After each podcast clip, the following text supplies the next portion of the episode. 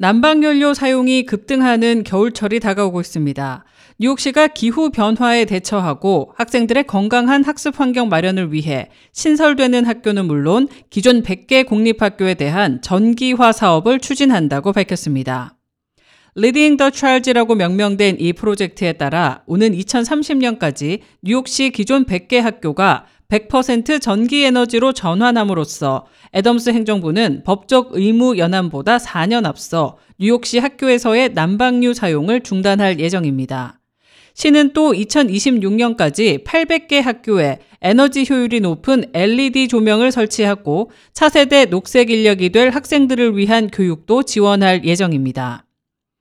에릭 애덤스 뉴욕시장은 뉴욕시는 기후 변화와의 전쟁을 선도함으로써 젊은이들에게 훌륭한 교육 환경과 녹색 일자리 마련을 위해 노력하고 있다며 시는 40억 달러를 투자해 기존 100개의 학교를 전기화함과 동시에 신설되는 학교는 100% 화석 연료가 아닌 전기로 운영되도록 하겠다고 밝혔습니다.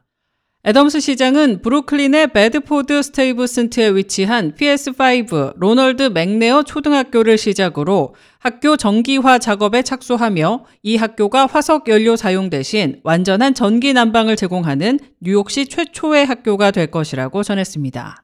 K-Radio 손윤정입니다.